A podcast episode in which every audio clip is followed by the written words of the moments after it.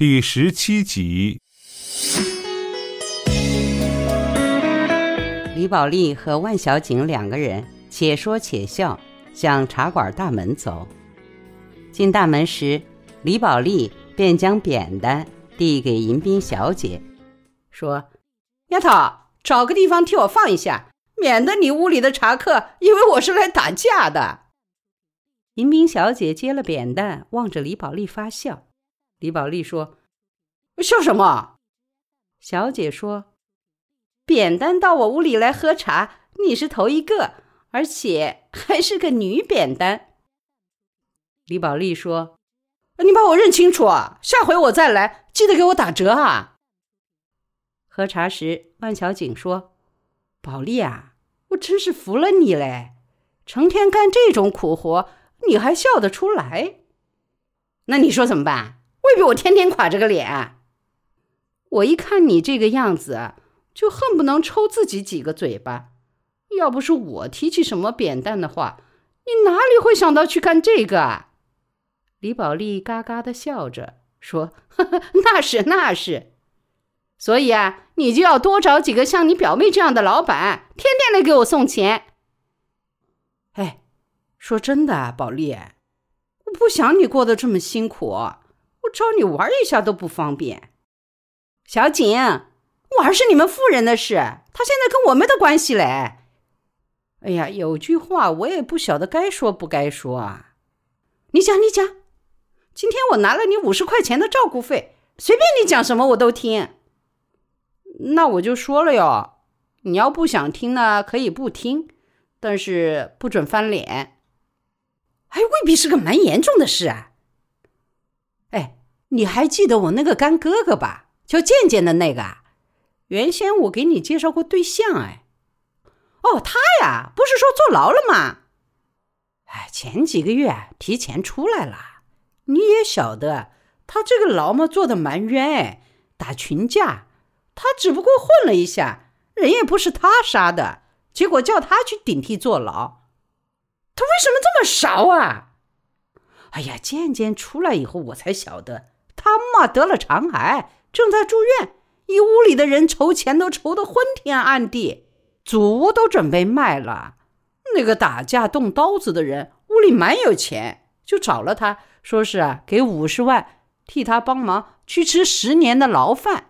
渐渐一想，正好嘛要钱用，他在外面做死做活也难得赚到五十万现钱在手上啊，就答应了。哎呦，关键不是钱不钱，是他这辈子都完了呀！哎呀，就是说啊，十年呐，几难熬哦。但是你听健健怎么说啊？就我妈的命要紧，只当我出国读了博士，一家伙赚五十万块钱回来了。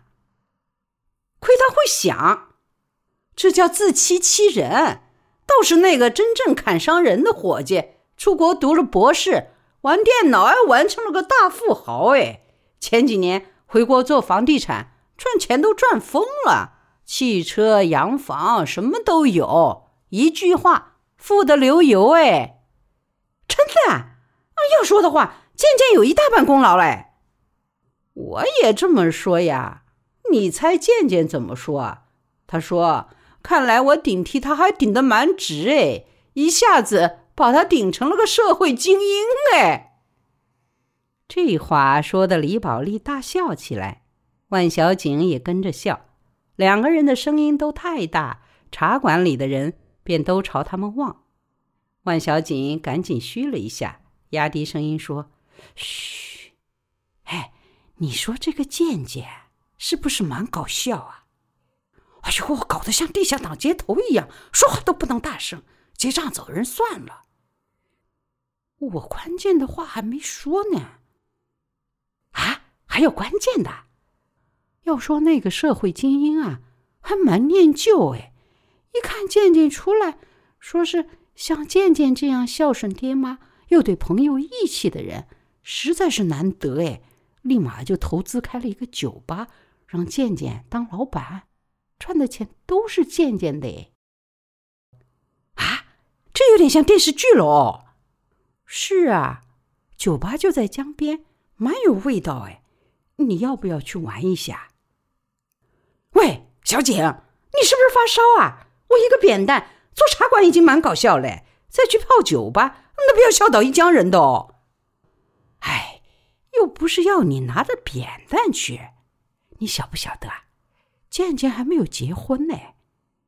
李宝莉警惕起来，说：“没有结婚，关我什么事啊？你莫把这个当关键呢。”哎呀，你说对了，这就是关键。有一天，他朝我打听你的情况，我就把你的事跟他都说了。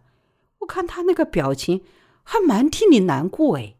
然后他就说：“小景啊，你能不能再把宝莉介绍给我啊？我当年真的蛮喜欢她哎。”屁话！当年我是个靓妹，讨人喜欢；现在我是个扁担，人粗面黑，人见人嫌。哎呀，我还不晓得你这个美人胚子呀，在屋里养几天，不晒太阳，不干粗活，哎，吃点营养，调转过身啊，一样的艳光四射哎。李宝莉笑得一口茶都喷了出来。李宝莉说：“哎，你把一个挑货的扁担说的像个国际艳星一样。”哎呀，我是说真的，宝莉啊，这是个机会，见见人蛮好哎。跟你也知根知底，他又没有结婚，没得拖累啊。除了坐过牢，哪样都跟你般配耶。最最重要的是，他一直都喜欢你，这是蛮不容易的缘分呢。李宝莉本来正在笑，听万小景这么一分析，竟是止了笑，脸色认真起来。万小景说。而且啊，渐渐现在的经济条件也蛮好，他完全可以帮你扛生活。哎，将来小宝要上大学，光靠你这根扁担撑得住啊？再说了，渐渐自己就是个孝子，他也不会反对你给马学武的爹妈养老送终。你完全可以按你承诺过的去做啊！你只不过多了一个处处都能帮你的人而已。未必这些年，你从来就没有想过再找个男人来爱你、疼你、为你遮风挡雨啊！李宝莉低下了头，万小景的话触到了她内心深处的最柔软处。他想起自己这些年的白昼的辛苦，想起自己夜夜的孤单，李宝莉竟是犹豫了。的确。他从来没有想过自己将来一个人过一辈子，也从来没有打算为马学武这样的人守寡一生。他只不过是生活的负担太过沉重，沉重的他把自己当成了一个赚钱的工具，而彻底忘了自己该有的生活。